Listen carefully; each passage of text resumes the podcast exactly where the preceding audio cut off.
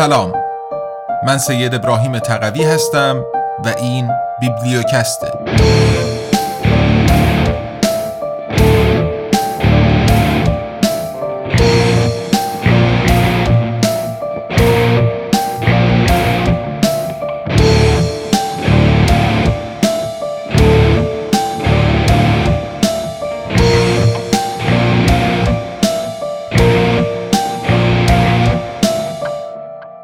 ابرقدرت ریاکار.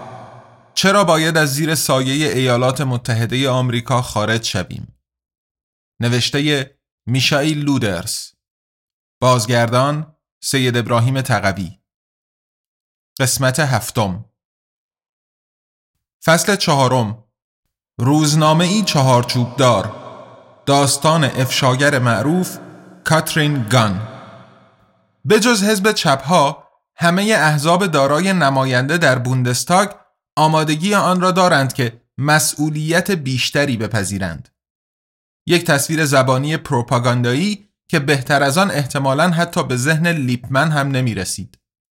گزاره ها و اصطلاحاتی که آنچه را منظورشان است در این مورد خاص عملیات نظامی به سراحت نام نمی‌برند ولی عواطف را تحریک می کنند و احساسات مثبتی ایجاد می کنند.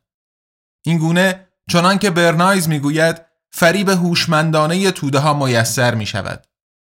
مگر نه اینکه یک همزیستی دموکراتیک به مشارکت رأی دهندگانی زنده است که در جمع همسایگان، دوستان، خانواده و همگروهی هایشان مسئولیت میپذیرند. آیا نباید نمایندگان این مردم پاسخگو در برابر وجدانشان و نیز مجموعه ای از ارزشهای مسیحی، لیبرال، سوسیال دموکراتیک یا مبتنی بر حقوق بشر این رفتار شایسته ستایش شهروندان را الگو قرار داده و در سطحی دیگر از خود نشان دهند و به نوبه خود مسئولیت بپذیرند آنطور که یک دموکراسی پویا ایجاب می کند آنطور که یک شهروند بالغ مدت هاست سرمشقوار زندگی می کند در این اعتقاد عمیقا درونی سازی شده در بروکسل همانطور که در برلین که به عنوان شریک کوچکتر ایالات متحده تجلیگاه سیاسی ارزشهایی مشترک هستند با رفتارهای غیرقابل پیشبینی و خودخواهانه دولت ترامپ شکافهایی ایجاد شد. اما وفاداری نیبلونگوارشان از اساس زیر سوال نرفت. مطالبه به خوبی صحنه سازی شده مقامات منتخب و شکل دهندگان افکار عمومی برای عملیات های آوت آف ایریای اروپایی یا آلمانی از منطق امپریالیستی واشنگتن پیروی می کند بدون آنکه تفکر و عملکرد مستقلی در برابر این منطق داشته باشد یا با اعتماد به نفس از منافع خود دفاع کند. چه رسد به آنکه بخواهد برای حفظ صلح در هر شرایطی اعلام موضع کند؟ حتی وقتی که ایالات متحده از اتحادیه اروپا با تهدید به وضع تعرفه های گمرکی ویژه اخخازی می کند یا اقدامات تنبیهی علیه دستندرکاران خط لوله گاز نورد استریم دو پیش می گیرد نه در بروکسل و نه در برلین مقاومت چندانی به چشم نمی آید. آمادگی دولت های امضا کننده ایتری برای پیروی قرولند کنن اما بی مقاومت از سیاست مقابل جویانه واشنگتن در قبال ایران در همین تصویر می گنجد. اعلام نارضایتی های گاه و بیگاه که از طرف آلمانی یا اروپایی بابت مواضع جسورانه واشنگتن به عنوان مثال در کنفرانس امنیتی سالانه مونیخ به گوش می رسند تغییری در شرایط کسب و کار ایجاد نمی کنند. دست کم تا به حال که چنین نکردند. از دید نمایندگان نخبگان غربی بازار آزاد به قدرت نمایی نظامی برای ترساندن رقبا و تأمین مواد خام یا مسیرهای تجاری نیاز دارد. از آنجا که ایالات متحده نقطه اوج خود را به عنوان ابرقدرت جهانی پشت سر گذاشته است و رقبای غیرغربی مانند روسیه، چین یا ایران حاضر نیستند سلطه آمریکا را بپذیرند، فضای روابط بین المللی آشکارا خشنتر می شود. مدت هاست که دیگر بحث نه بر سر موازنه بلکه بر سر انقیاد است. بر همین اساس همه طرف ها مسلح می شوند و مناقشات منطقه‌ای به سرعت به جنگ های نیابتی تبدیل می شوند. مانند آنچه در سوریه یا در لیبی رخ داد. مسائل تجاری بی پرده به مسائل مربوط به قدرت تبدیل می شوند. امریکا فرست و با این حال خبری از تأمل از یک خودپرسشگری نقادانه اروپایی نیست. چه کار کنیم که مثل پادوی آمریکا پایمان به یک تقابل نظامی در خلیج فارس کشیده نشود؟ نمایندگان نخبگان اروپایی در شبکه های ترانس آتلانتیکی تعیین کننده از پاسخگویی به چنین سوالات مهمی قفلت می کنند یا دست کم پاسخشان را به اطلاع افکار عمومی نرساندند.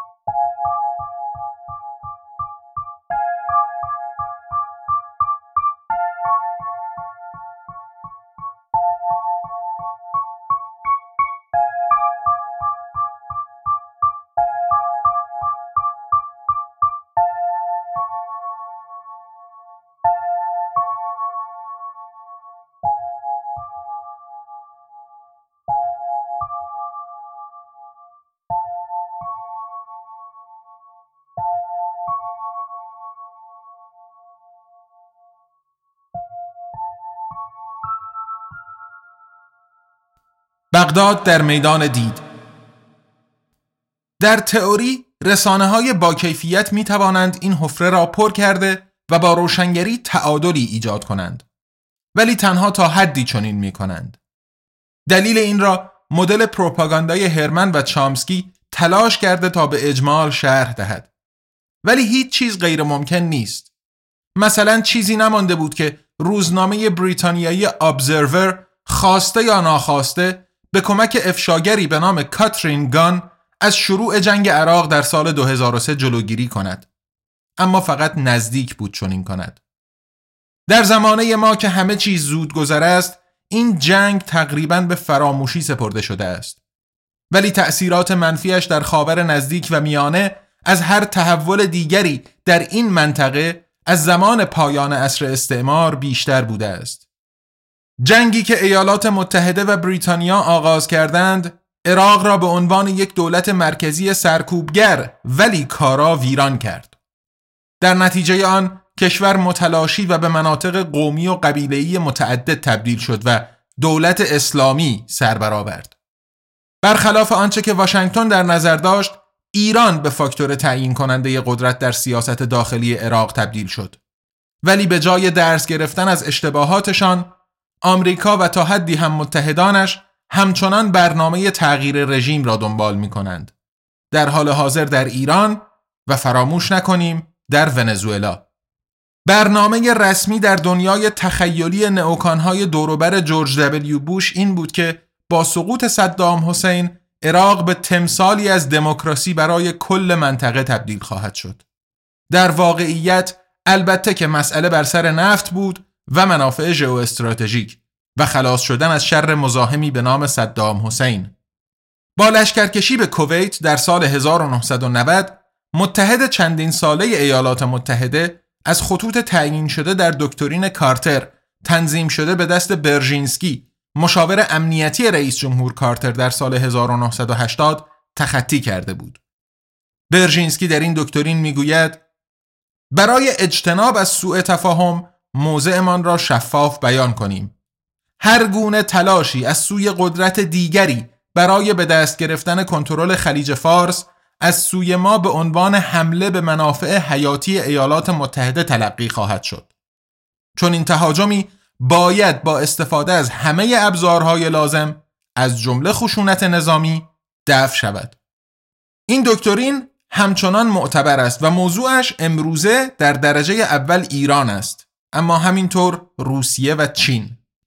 برخلاف پدرش که در سال 1991 و در جریان بازپسگیری کویت به دلایل موجهی خود عراق را اشغال نکرده بود رئیس جمهور جورج دبلیو بوش دیدگاه های نئوکان ها را به کار بست و پس از 11 سپتامبر بنا را بر تغییر رژیم گذاشت.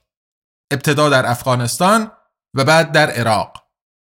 تصمیم ساقط کردن صدام حسین را دولت بوش در فوریه سال 2002 گرفته بود ولی فراهم کردن مقدمات جنگ در سطح جهان مخالفت هایی به همراه داشت از تابستان 2002 ده ها هزار سرباز آمریکایی به خصوص به کویت اعزام می شدند. واشنگتن حساب مقاومت آن هم از سوی متحدانی چون آلمان یا فرانسه را نمی کرد. از شورای امنیت سازمان ملل متحد هم آمریکا برخلاف پرونده ساقط کردن طالبان در افغانستان نمی توانست انتظار حمایتی داشته باشد. تنها بریتانیا بود که پایبند به سنت تزلزل ناپذیر در کنار آمریکایی ها ماند. نخست وزیر تونی بلر به بوش اطمینان می‌داد من در کنار شما خواهم بود هر اتفاقی هم که بیفتد البته در هیچ کشور اروپایی دیگری به اندازه بریتانیا مخالفت با جنگ گاهی با صدها هزار تظاهرات کننده در خیابانها وجود نداشت. همه اینها ولی در یک دموکراسی شکل داده شده از سوی نخبگان صاحب قدرت چنان که لیپمن توصیف کرده بود تنها نقشی حاشیه‌ای ایفا می کنند. با این حال هر جنگی نیاز به مشروعیت بخشی دارد یا دستکم به یک توجیه برای خود در نتیجه یک بار دیگر مانند سالهای 1990 و 91 صدام حسین با شدت و هدت بیشتری با هیتلر مقایسه می‌شد. تصویری مجسم از نهایت شرارت. یک پروپاگاندای گیرا برای جنگ. جامعه با خشونت سرکوب شده به دنبال آزادی است و غرب اجازه ندارد گوشهای خود را بر این فریاد خاموش ناامیدی ببندد. نام عملیات نظامی سال 2003 هم از همین جا آمده بود Operation Iraqi Freedom عملیات آزادی عراقی اما پیش از هر چیز واشنگتن بغداد را به همکاری با القاعده و در نتیجه سهم داشتن در مسئولیت واقعه 11 سپتامبر و همینطور در اختیار داشتن سلاحهای کشتار جمعی متهم می کرد. یعنی عوامل جنگی اتمی، بیولوژیکی و یا شیمیایی. ولی بازرسان پرشمار سازمان ملل که در عراق به دنبال این سلاح ها می گشتند موفق به یافتنشان نشده بودند.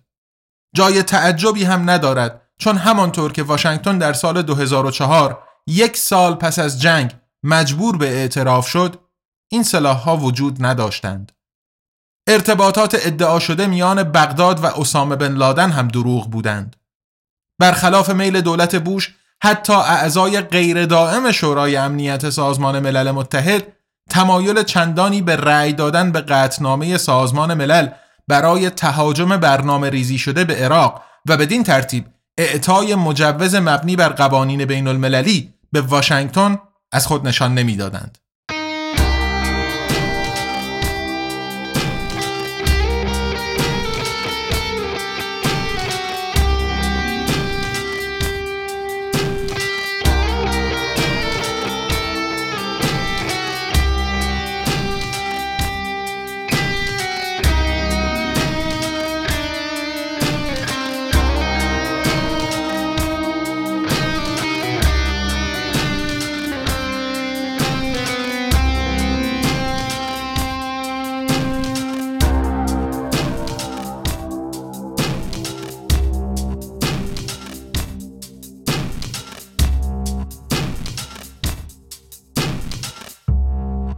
درام مسیر خود را طی می کند. تفهیم نامه ای را که فرانک کوزا رئیس پرسنلی بخش اهداف منطقه‌ای آژانس امنیت ملی NSA در تاریخ 31 ژانویه 2003 از طریق ایمیل برای کارکنان ستاد ارتباطات دولت GCHQ که مقرش در شهر ساحلی چلتنهام قرار دارد ارسال کرد باید در این پس زمینه تفسیر کرد. GCHQ همتای بریتانیایی NSA در امور جاسوسی است. اهداف منطقه‌ای نام آن بخشی از NSA است که از دولت‌های حائز اهمیت برای منافع آمریکا جاسوسی می کند. در این تفهیم نامه کوزا که نگارندهش آن را به کلی سری طبقه بندی کرده بود به همکاران بریتانیایی اطلاع داده شده بود که NSA حجم عظیمی از اقدامات به خصوص علیه اعضای شورای امنیت سازمان ملل متحد صورت می دهد. به جز ایالات متحده و بریتانیا طبیعتا. به خصوص برای دستیابی به اطلاعات درباره روند تصمیمگیری اعضای غیر دائم شورای امنیت، آنگولا، کامرون، شیلی، بلغارستان، گینه و همینطور با تمرکز بیشتر پاکستان درباره قطنامه مورد نظر یعنی مجوز حمله ولی اعضای سازمان ملل خارج از شورای امنیت هم اهداف مناسبی هستند که دیدگاه های بیشتر و چشماندازهایی از هر نوع فراهم می سازند. اساساً کذا به دنبال تمام اطلاعاتی بود که برای شکل دهندگان سیاست آمریکا امتیازی ایجاد می کردند. با هدف به دست آوردن نتایجی که بر منافع ایالات متحده تأثیر مثبت داشته و از قافلگیری جلوگیری کنند. او از مأموران بریتانیایی می‌خواست که به نوبه خود اطلاعات تکمیلی را از خط تولید خود به اشتراک بگذارند. یعنی با استفاده از امکانات خود از شورای امنیت سازمان ملل جاسوسی کنند. البته که چون این عملیات های شنودی غیرقانونی هستند. کوزا فرمان یک توطعه دولتی صادر کرده بود. آنچه شایان توجه است این بدیهی بودن می‌توان گفت نخوت امپریالیستی است که با آن کوزا به کارمندان GCHQ فرمان می‌دهد بدون آنکه پیشتر با مافوقهایشان هماهنگ کند. از این پرده داستان می‌توان نتیجه گرفت که در رابطه میان واشنگتن و لندن رئیس کیست ولی چگونه این تفهیم نامه به کلی سری طبقه بندی شده که در آن بدون پرده پوشی فرمان نقض هنجارهای حقوق بین الملل صادر شده بود به فضای عمومی راه پیدا کرد. این دستاورد جاودانه افشاگری به نام کاترین گان است که از جمله دریافت کنندگان تفهیم نامه کوزا روی حساب ایمیلش بود. گان دو زبان بزرگ شده در تایوان آن زمان 28 سال داشت و دو سال بود که به عنوان مترجم و تحلیلگر برای زبان چینی ماندارین در GCHQ کار می‌کرد. این زن بریتانیایی که با مردی ترکیه‌ای ازدواج کرده بود یک فعال ضد جنگ نبود ولی می‌دانست با توجه به محیطی که در آن کار می‌کرد که ادعاهای بوش و بلر درباره ذخیره سلاح‌های عراق نمی توانستند حقیقت داشته باشند. خصوصا که هر دوی اینها مدام به اطلاعات سرویس های مخفی استناد می کردند. گان مسیر تبدیل شدنش به یک افشاگر را اینگونه توصیف می کند. نمی توانستم چیزی را که روی نمایشگر مقابلم می دیدم باور کنم. باید آن را چند بار می خواندم. یک جورهای عصبانی بودم. نه بیشتر شوکه شده بودم. ناگهان برایم مشخص شد که این تفهیم نامه اهمیت بسزایی داشت. شاید حتی می توانست کمک کند که راه منتهی به یک عملیات نظامی علیه عراق تغییر کند. پیش از آن هرگز به این فکر نیفتاده بودم که اطلاعاتی را به خارج منتقل کنم.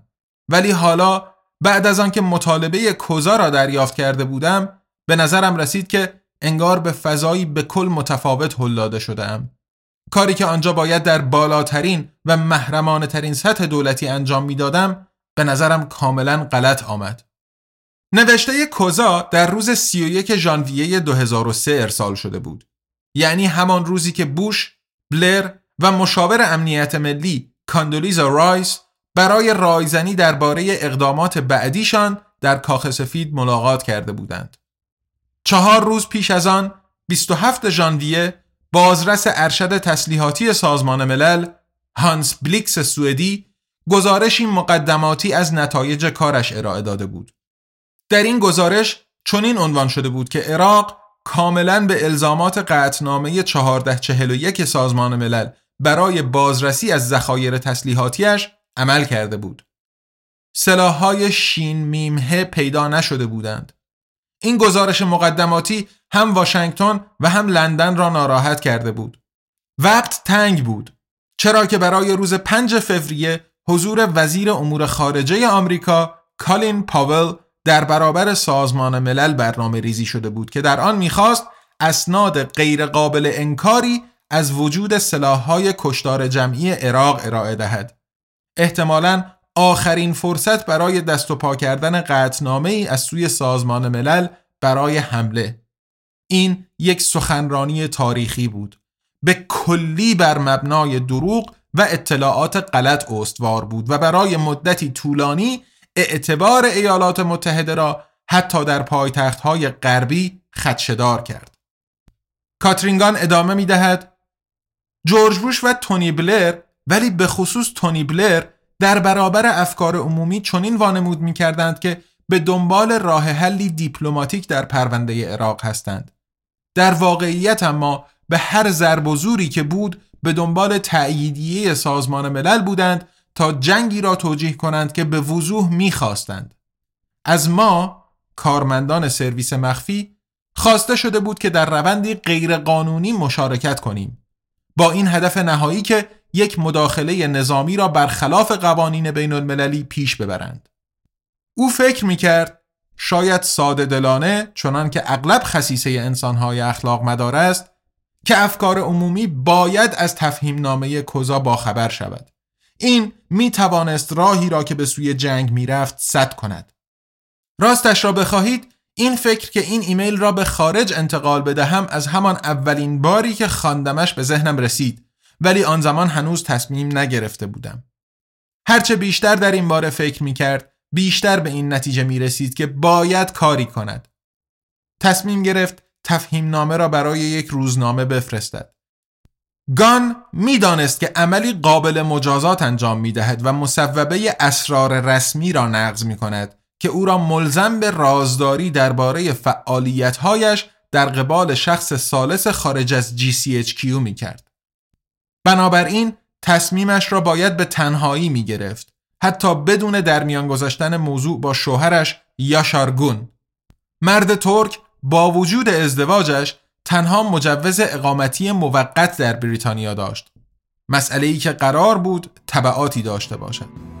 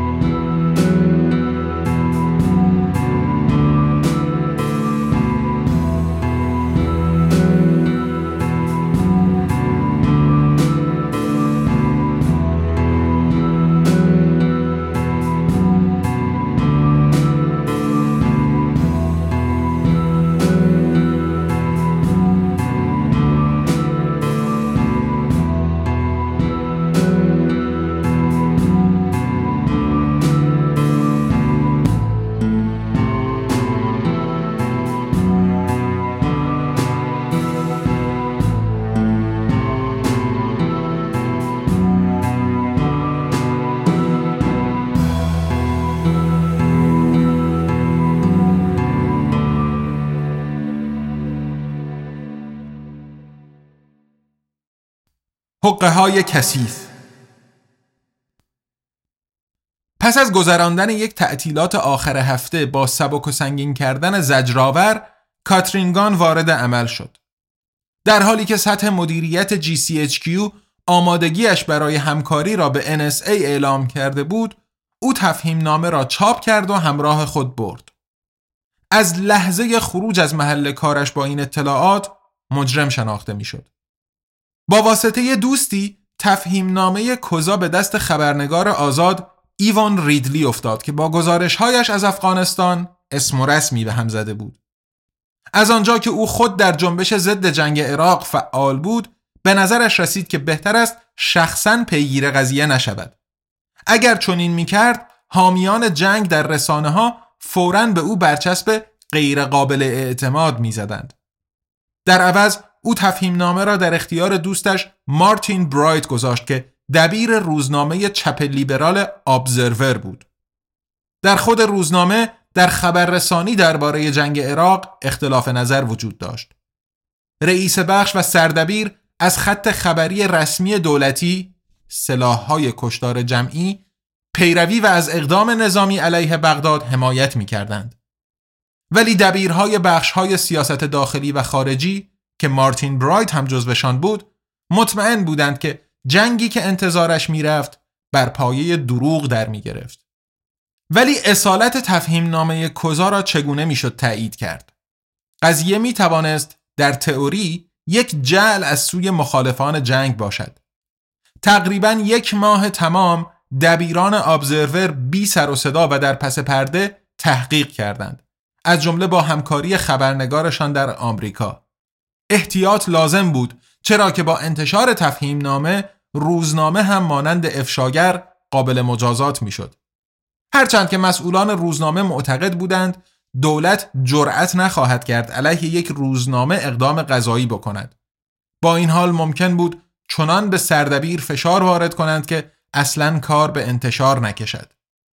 فیلم سینمایی بریتانیایی اسرار رسمی Official Secrets محصول سال 2019 که داستان کاترینگان را بازگو می کند به خوبی نشان می دهد که چه جنگ و دعواهایی میان دبیران در گرفت تا بالاخره مقاله توانست منتشر شود. البته که حامیان جنگ رنجیده بودند ولی رئیس بخش زودجوش دوپاره شده بین دستور کار هر دبیر دارای مسئولیت که نباید با دولت مستقر سرشاخ شد و حرفه‌ایگری مطلوب در خبرنگاری که نباید واقعیت ها را به راحتی انکار کرد کار انتشار را علا رغم همه مخالفت ها پیش برد این کار باید گفت نشان از شجاعت بسیار دارد اگر جسارتش کمتر می بود نه تنها واقعیت احتمالا هرگز برملا نمی شد اوضاع برای کاترین گان هم فاجعه بار می شد. اگر او به عنوان افشاگر لو می رفت احتمالا بی سر و صدا و دور از چشم افکار عمومی مدتها در زندان گم و گور می شد. باید حساب این را هم می کرد. ولی با انتشار مقاله دستکم متحدانی معنوی پیدا می کرد. بمب در دوم مارس 2003 منفجر شد. ابزرور در مقاله‌ای با عنوان افشا شده حقه های کثیف ایالات متحده برای پیروزی در رأیگیری بر سر جنگ عراق نه تنها تفهیم نامه کوزا بلکه به همراه آن نتیجه تحقیقات بیشتر را نیز منتشر کرد. در این مقاله عنوان شده بود این تفهیم نامه در بهبوهه لحن روز به روز تهدیدآمیزتر از جانب ایالات متحده خطاب به دولتهای مردد عضو شورای امنیت به دست آمده است که با عواقب ناخوشایند اقتصادی تهدید می شوند اگر با ایالات متحده از در مخالفت درآیند. روزنامه از کاندولیزا رایس به عنوان مبتکر احتمالی عملیات جاسوسی مذکور نام می‌برد. بسیاری از های سازمان ملل متحد گمان می کنند که شنود می شوند. ولی این تفهیم نامه برای اولین بار حجم و ابعاد ارتباطات نمایندگان سازمان ملل در نیویورک را که توسط آمریکا شنود می شوند عیان می سازد. این افشاگری درست در زمانی رخ می دهد که دیپلمات های کشورهای مربوطه از خصومت آمیز بودن اقدامات ایالات متحده در روزهای گذشته گلایه داشتند. هدف از این کار اجبار آنها به همراهی در پرونده عراق حتی با استفاده از تهدید بوده است به خصوص تهدیدهای اقتصادی بلافاصله پس از انتشار GCHQ تحقیقات داخلی را آغاز کرد تا بفهمد که چه کسی تفهیم نامه کوزا را به بیرون درز داده است. کارمندان با شدت تمام و چندین بار یکی پس از دیگری بازجویی شدند. کاترینگان هم همینطور. سه روز پس از انتشار در روز 5 مارس او خود را به رؤسایش معرفی کرد. من دروغگوی خوبی نیستم و تلاش می‌کنم انسان صادقی باشم. اگر به دروغ گفتن ادامه می‌دادم ناصادق می بودم. مثل آنها. من فقط از وجدانم پیروی کردم و وجدانم واقعا اعصاب خورد کنه است. گان بلا فاصله دستگیر ولی تا شروع دادرسی به خاطر نقض مصوبه اسرار رسمی به صورت مشروط آزاد شد. کمیسری که او را بازجویی می کرد از او پرسیده بود که چرا این کار را کرده و تأکید کرده بود شما برای دولت بریتانیا کار می کنید و پاسخ شنیده بود نه من برای مردم بریتانیا کار می کنم من اطلاعات سرویس های مخفی گردآوری نمی کنم تا دولت بتواند با آنها به مردم بریتانیا دروغ بگوید متاسفانه این تصور که حقیقت تغییری در منافع سیاست قدرت و اعمالش ایجاد می کند یا حتی باعث تغییر رویه‌ای می شود اشتباه است. نه مقاله جنجالی ابزرور نه استعفای دو وزیر و یک کارمند رد بالای دولت بلر در اعتراض اندکی پیش از جنگ عراق تغییری در مسیر از مدتها قبل تعیین شده ایجاد نکردند. خارج از ابزرور مسئله جاسوسی در رسانه های بریتانیایی به هاشیه رانده شد. موضوع داغ روز شکاف های داخل دولت بود. قرار نبود که انتشار تفهیم نامه کوزا و اتحاد نامیمون بین NSA و GCHQ در فضای افکار عمومی بریتانیا تنین انداز شوند بلکه بیشتر روند پرسر و صدای دادرسی علیه گان در ژانویه 2004 فردای روز انتشار تلفن‌ها در دفتر ابزرور مدام زنگ می‌خوردند. رسانه های آمریکایی بسیاری خواهان مصاحبه با مارتین برایت بودند از جمله فاکس نیوز و CNN. اولین فلاک از دراج ریپورت آمد. یک پلتفرم خبری و تحلیلی متمایل به راست و یکی از پربیننده ترین صفحات اینترنتی در آمریکا. با اشاره به نوشتار بریتانیایی بعضی کلمات که در انگلیسی آمریکایی رواج ندارند، دراج ریپورت در اصالت تفهیم نامه کوزا تشکیک کرد. نویسنده از این موضوع اینطور نتیجه گرفت که تفهیم نامه مزبور باید جعلی باشد. حقیقت این بود که یکی از دستیاران سردبیر متن را چنان که معمول بود با استفاده از برنامه کنترل رسم الخط داخلی ابزرور ویرایش کرده بود. خطایی قابل چشم پوشی ولی برای طرف مقابل به مسابه پاسگلی برای دروغ پراکنی. اندکی پس از این افشاگری دراج ریپورت همه بلا استثناء همه رسانه های آمریکایی که با شتاب به دنبال مصاحبه با برایت بودند قرارهای مصاحبهشان را لغو کردند.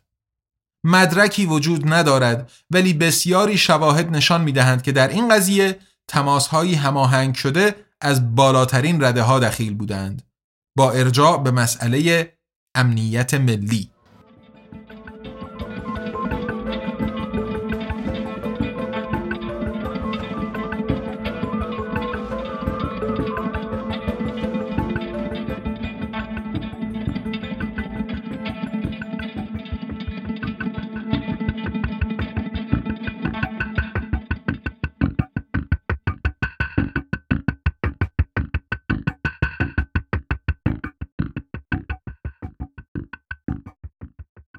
فریدم فرایز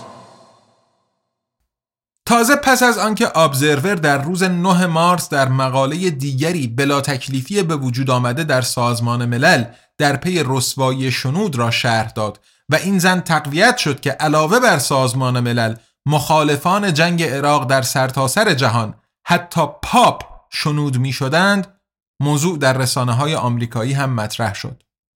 روایت غالب سر و صدای بیخودی همه جا از سوی سرویس های مخفی شنود می شود. مقاله ابزرور از دنیل السبرگ هم نقل قول می کرد. کسی که در سال 1971 اوراق محرمانه پنتاگون را درباره اعمال غیرقانونی وزارت دفاع و کاخ سفید در جنگ ویتنام درز داده بود. از نظر او افشاگری های گان در زمان درست صورت گرفتهاند و بالقوه از اوراق پنتاگون هم مهمتر هستند. حتی یک روزنامه آمریکایی هم این نقل قول از السبرگ را کار نکرد. برای منحرف کردن افکار از کارهای جاسوسیشان بوش و بلر بیش از همه رئیس جمهور فرانسه ژاک شیراک را متهم می کردند که می‌خواهد به هر قیمتی از قطنامه سازمان ملل برای صدور مجوز جنگ جلوگیری کند. این حقیقت نداشت. درست مانند دولت آلمان دولت فرانسه هم خواهان مدارک قطعی برای وجود سلاحهای کشتار جمعی در عراق بود. ولی پروپاگاندا کارگر افتاد به خصوص در افکار عمومی آمریکا. این زمانی بود که نام سیب زمینی سرخ کرده که در آمریکا فرنچ فرایز نامیده می شود به freedom fries تغییر داده شد و کالاهای فرانسوی در سوپرمارکت های آمریکایی تحریم شدند. کاری ندارد به خطا انداختن افکار عمومی با حال و هوای میهن پرستانه با استفاده از ابزاری ساده. در شب 19 به 20 مارس 2003 دو هفته پس از دستگیری کاترین گان ایالات متحده و بریتانیا به عراق حمله کردند. در قالب یک ائتلاف از مشتاقان 43 کشور که بدون توجه به وضعیت حقوقی و برای منافع خودشان در جناح مهاجمین قرار گرفته بودند. چه منافع سیاسی و چه نظامی. از افغانستان تا میکرونزی و امارات متحده عربی. بسیاری از کشورهای اروپایی هم در این میان بودند مانند دانمارک، لیتوانی، لهستان، اسپانیا یا ایتالیا. از آنجا که جنگ با قوانین بین المللی در تضاد بود دولت بوش با هدف توجیه آن تلاش می کرد زبانی جدید برای خود خلق کند. این جنگ پیش دستانه بود. preemptive. صدام حسین می توانست سلاح های کشتار جمعی در اختیار تروریست ها بگذارد که خطری برای بشریت می بود. این توجیه سست آنها برای تهاجم از نظر خودشان پیش دستانه بود.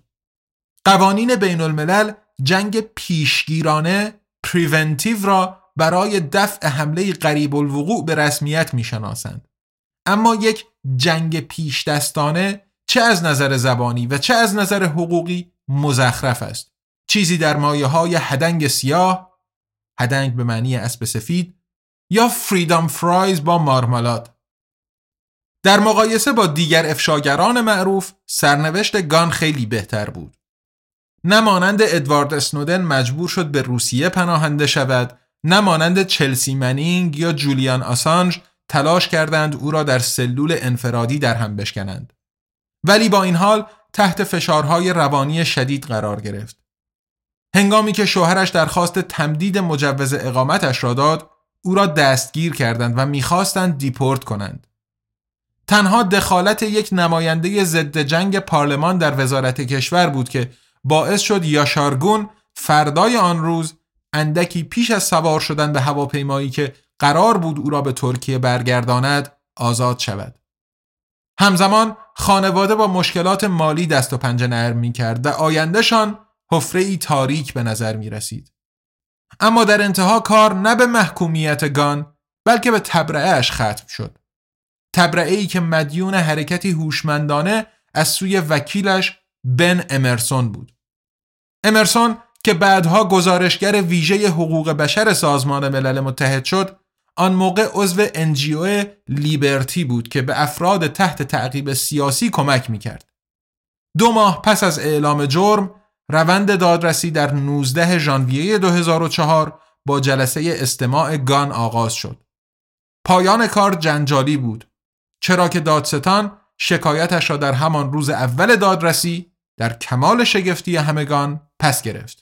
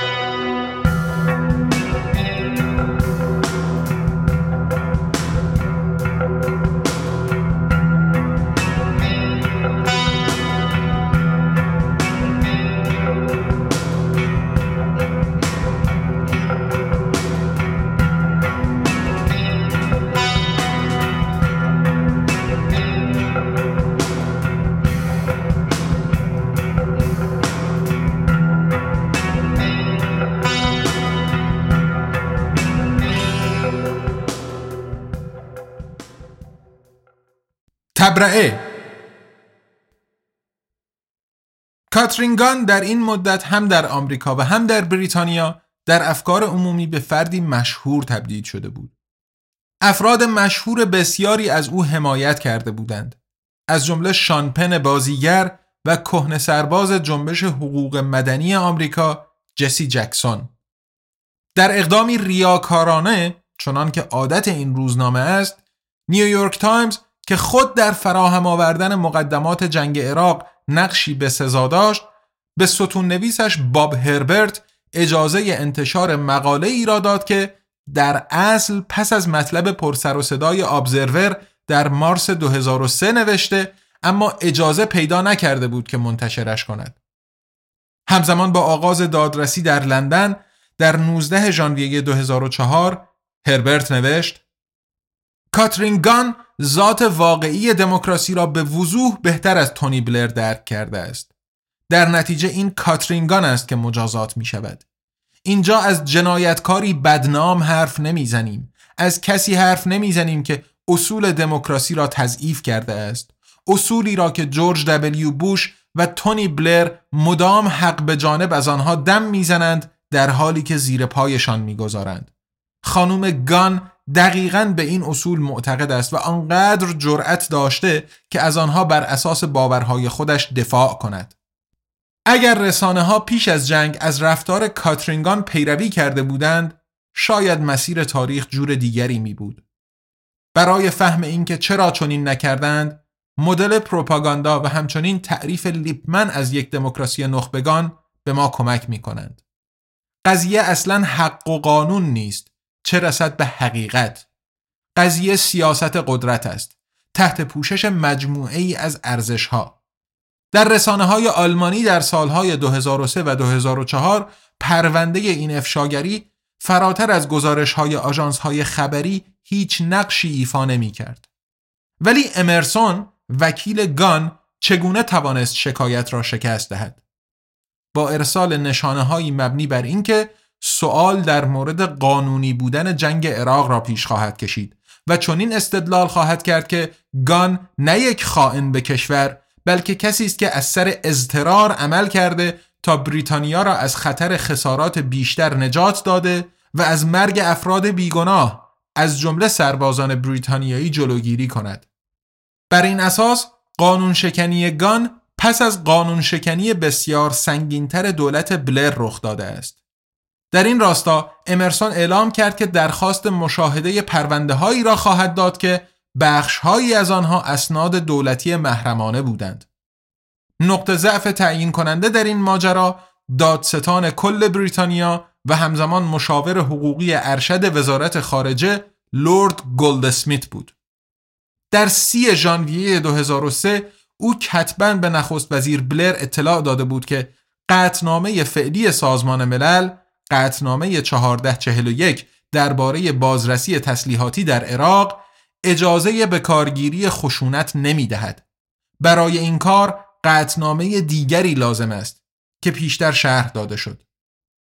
اما پس از سفری به واشنگتن گلدسمیت موضعش را تغییر داد و در هفت مارس اعلام کرد که یک قطنامه دیگر سازمان ملل لزوما نیاز نیست ولی خطر شکایت از بریتانیا در یک دیوان کیفری بین المللی وجود دارد.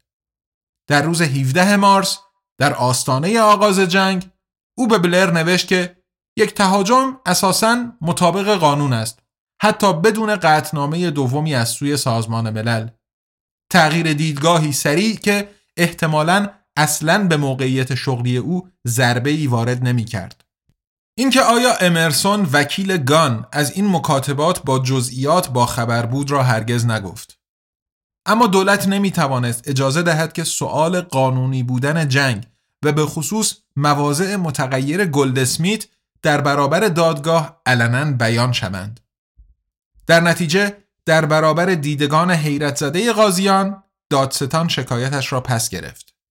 کاترینگان با وجودی که مصوبه اسرار رسمی را نقض کرده بود تبرئه شد به دلایل مهمتر آنطور که بعدا مشخص شد دادستان پس از آغاز جنگ تصمیم گرفته بود که پرونده گان را پیگیری نکند پس چرا روند دادرسی خیلی زودتر متوقف نشد؟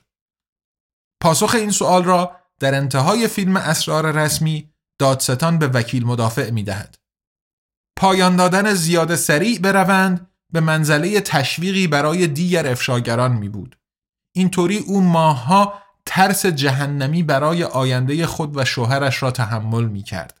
دست کم. خود کاترینگان پس از تبرئهش گفت اگر به عقب برمیگشتم باز هم همین کار را می کردم. امروز او و خانوادهش زندگی بی سر و صدایی در ترکیه دارند.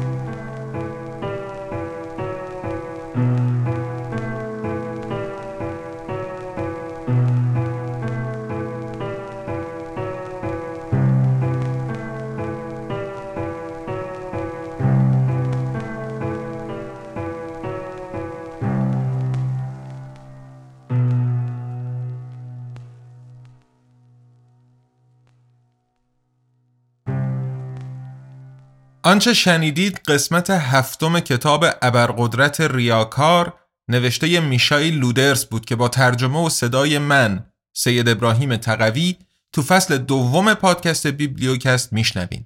پی‌نویس ها و ارجاعات توی متن این قسمت رو می‌تونین مثل همیشه از لینکی که توی توضیحات قرار داده شده مطالعه بفرمایید.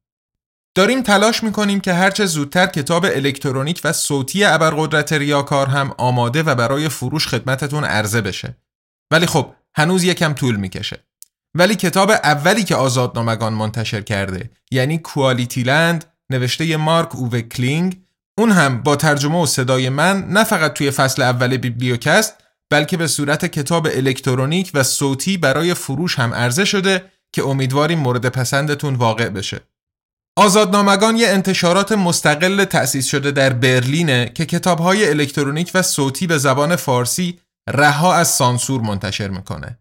اما از اونجا که بخش اعظم مخاطبش یعنی جامعه فارسی زبان تو ایران دسترسی به پلتفرم های بین المللی برای خرید محصولاتش ندارن این آثار رو همزمان در قالب پادکست بیبلیوکست به رایگان در اختیار عموم می‌گذاره. این پادکست رو شما می‌تونین روی سایت آزادنامگان یا اپهای پادگیر مختلف از جمله از طریق اپلیکیشن حامی فنی و تبلیغاتی ما یعنی شهرزاد بشنوین. همه پادکست های فارسی و تعداد زیادی کتاب صوتی در اپلیکیشن شهرزاد وجود دارن و همه چیز در شهرزاد رایگانه. شهرزاد رو می‌تونین خیلی راحت از فروشگاه گوگل دانلود بفرمایین و بیبلیوکست، ژرمانیا و باقی پادکست های فارسیتون رو ازش بشنوین. اگر خودتون هم قصد تولید محتوای پادکست یا کتاب صوتی داشتین همکاری با بچه های پر انرژی و خلاق شهرزاد رو به شما هم پیشنهاد می‌کنم. ادامه پیدا کردن کار آزادنامگان و بیبلیوکست در گروه حمایت های مادی و معنوی شماست. اگر از بیبلیوکست خوشتون اومد آزادنامگان رو توی اینستاگرام، توییتر یا کانال تلگرام دنبال کنین و به دوستان و آشنایانتون هم معرفی بفرمایید. خصوصا اونهایی که خارج از ایران هستن یا به هر نحوی به پلتفرم های فروش دسترسی دارن می‌تونن کوالیتی لند رو در قالب الکترونیک یا صوتی خریداری کنن و بخونن یا یک پارچه به جای سریالی داخل پادکست بشنون. برای حمایت مالی از آزادنامگان هم می‌تونین از لینک های حامی باش، پیپال و سابسکرایب استار که توی توضیحات پادکست اومده استفاده کنید. کارگردانی و موسیقی بیبلیوکست مثل همیشه حاصل زحمت لرد ارسه و طراحی گرافیکش محصول تته. دوست عزیزم نیما اکبرخانی هم زحمت ویراستاری ترجمه من از ابرقدرت ریاکار رو تقبل کرده و من اینجا از همهشون مراتب تشکر و قدردانیم رو اعلام می‌کنم. ما دو هفته دیگه با قسمت هشتم ابرقدرت ریاکار در خدمتتون خواهیم بود. تا اون موقع حسابی از خود و اطرافیانتون مراقبت کنین و به خصوص توی این وانفسای موج جدید اومیکرون خیلی مواظب باشین. چون ما دوست داریم شما رو به عنوان مخاطب حالا حالاها همراه خودمون داشته باشیم. ارادتمند تقوی.